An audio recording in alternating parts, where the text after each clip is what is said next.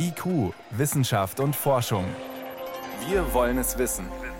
Ein Podcast von Bayern 2. Im kleinen Verkaufsraum der Schokoladenmanufaktur Schokokult in Bernried am Starnberger See. Pralinen liegen fein säuberlich aufgereiht in der Vitrine, gefüllt mit Blaumohn und Safran, Mango-Nougat oder Kokoshimbeere.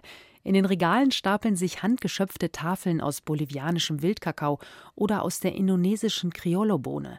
Aber der Clou ist die neueste Schöpfung von Chocolatier Franz Xaver Clement. Wir machen da eine Schnittpraline. Die Schnittpraline heißt also, die, die Masse wird hergestellt aus der Kuvertüre und dann letztendlich wird noch ein bisschen Goldpulver drüber gepinselt, damit es sehr edel ausschaut. Ich schneide es jetzt mal auf.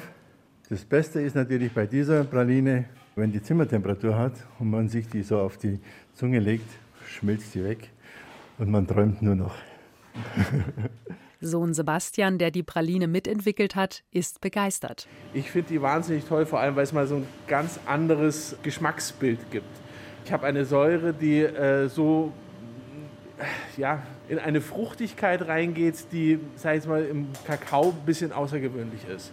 Denn anstatt Zucker kommt in diese Schokolade ein Extrakt aus Kakaofruchtsaft, erklärt Hermann Ratzinger, der die Manufaktur mit den Rohstoffen beliefert. Das Fruchtfleisch bei der Ernte wird nochmal gepresst und dieser Saft wird nicht weggeschmissen oder weggeschüttet, wie sonst immer war, sondern der wird damit verwendet und der wird extrahiert.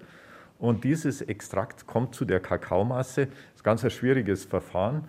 Es schmeckt allerdings einfach ungewohnt für einen normalen deutschen Verbrauchergaumen. Tropisch, fruchtig. Bislang werden von der Kakaofrucht weltweit meist nur die Bohnen verwendet.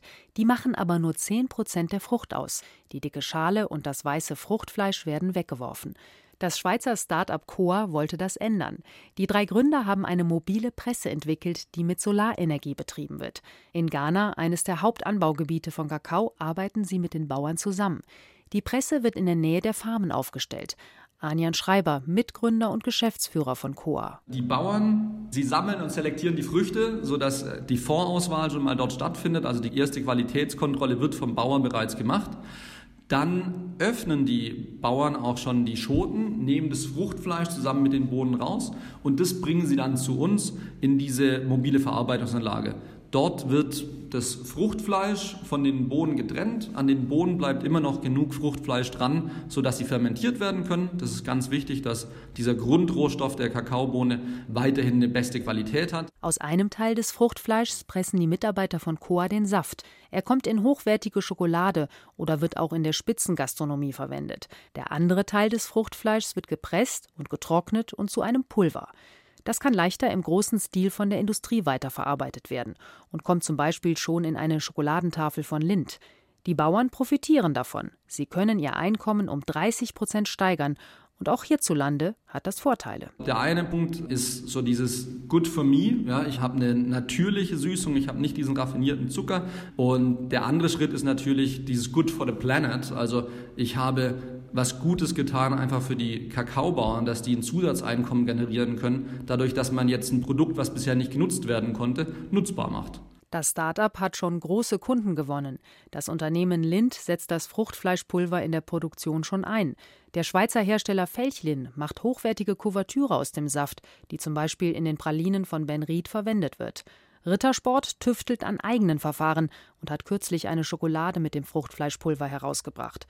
Auch am Fraunhofer Institut für Verfahrenstechnik wird an der Kakaofrucht geforscht.